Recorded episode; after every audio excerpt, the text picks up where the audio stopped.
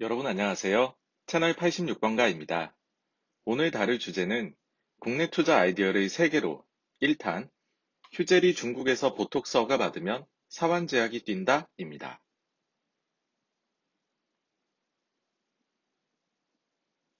투자의 국경이 없어진 지 오래되었습니다.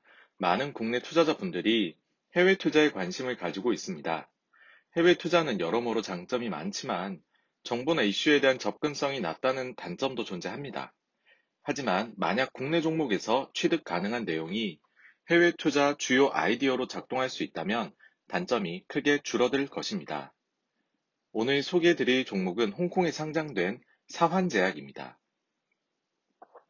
먼저 사환제약은 심장, 뇌혈관 관련 중국의 대표 기업으로 시가총액은 1조 1천억을, 1천억 원을 넘고 매출액은 5천억 원 정도를 기록하고 있습니다. 안타깝게도 지난 몇 년간 주가 흐름은 매우 좋지 않았습니다. 5달러가 넘던 주가는 1달러 아래로 떨어졌습니다. 무려 80% 이상 폭락하였습니다. 그 이유는 중국 정부가 강력한 약가 인하 정책을 펼치면서 매출과 이익이 지속적으로 감소해 왔기 때문입니다. 중국은 급속한 고령화와 해외 제약사에 대한 과도한 비용 지출 등을 이유로 약가 인하를 해왔습니다. 특히 2015년부터 심해졌는데요.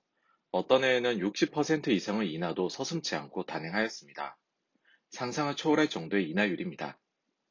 실제 사환제약의 실적 추이를 보시면 2015년까지는 과거 10년간 연평균 매출액 성장률이 41%, 영업이익 성장률이 47%에 달했습니다. 그에 따라 매출은 30배, 영업이익은 47배 증가하였습니다. 하지만 2016년부터는 내리막길을 걸어서 연평균 매출액 성장률이 마이너스 2.3%, 영업이익 성장률이 마이너스 10.3%를 기록하였습니다. 지난 4년간 매출이 9% 줄고 영업이익이 무려 35%나 줄어들었습니다. 투자자들은 향후 약가 인하 대상 품목이 계속 늘어나지 않을까 하는 걱정을 했고 사환제약의 미래에 대한 우려로 나타났습니다. 이는 valuation multiple 프리미엄 하락으로 이어졌습니다. 20배가 넘던 PER이 7배로 떨어졌습니다. 이처럼 상황이 심각해지다 보니 회사는 전략 수정에 들어갑니다. 전문 의약 품에만 의존하기보다 우리로 치면 소위 비급여 항목에 대한 파이프라인을 늘려서 정부 정책의 리스크를 줄여보겠다는 것이었습니다. 그중 하나가 흔히들 보톡스라고 부르는 톡친 사업에 뛰어드는 것이었습니다. 사환제약은 한국의 휴젤과 함께 톡신을 중국에 정식 도입하기로 계약하였습니다. 현재 중국의 톡신 시장은 무주공산입니다. 고가의 엘러강과 저가의 란저우 두 개 업체가 시장을 나눠 가지고 있습니다. 중가에 대한 수요가 발생할 수밖에 없고 현재는 한국 등에서 따이공을 통해 물량을 가져가고 있습니다. 하지만 장기적인 시각에서는 지속 가능한 루트로 보기 어렵고 실제 문제 있는 제품이 따이공을 통해 중국으로 들어오고 있다는 보도가 중국 관영 방송에서 나오기도 했습니다.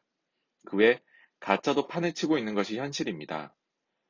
그렇다 보니 정식 허가를 받은 중가의 제품이 시장에 진입하게 된다면 큰 기회를 가질 수밖에 없습니다. 휴재의 사환제약은 허가 순번이 최상위에 랭크되어 있습니다. 이에 따라 시장에서는 6월에서 7월 정도의 결과가 나올 것으로 예상하고 있습니다. 그런데 벌써 7월 7일입니다. 만약 시장의 예상이 맞다면 3주 안으로 결과가 나오게 될 것이고 주가가 이에 따라 크게 반응할 것으로 보입니다. 이는 휴재가 사환제약 모두에게 큰 기회가 될 수 있습니다.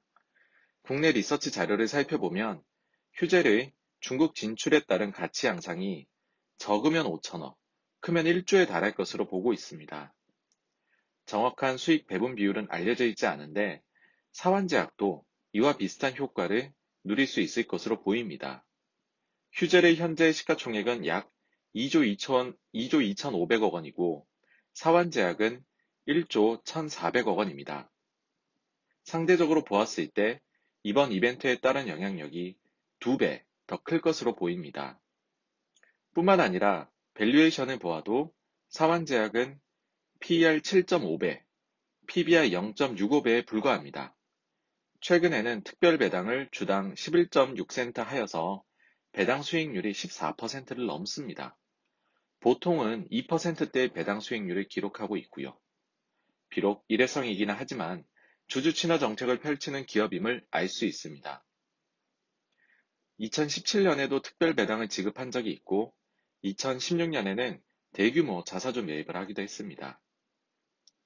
사환제약은 비록 정부의 규제 리스크 때문에 시장의 관심에서는 소외되어 있지만 7월에 S의 대형 이벤트인 톡신 허가를 일종의 긁지 않은 복권으로 여기고 접근해 볼 수 있는 종목입니다. 과연 어떤 결과가 나올지 기대됩니다. 오늘 86번가에서 준비한 영상은 여기까지입니다. 궁금하신 점이나 다루어 주었으면 하는 점이 있다면 댓글로 남겨주시길 부탁드립니다. 감사합니다.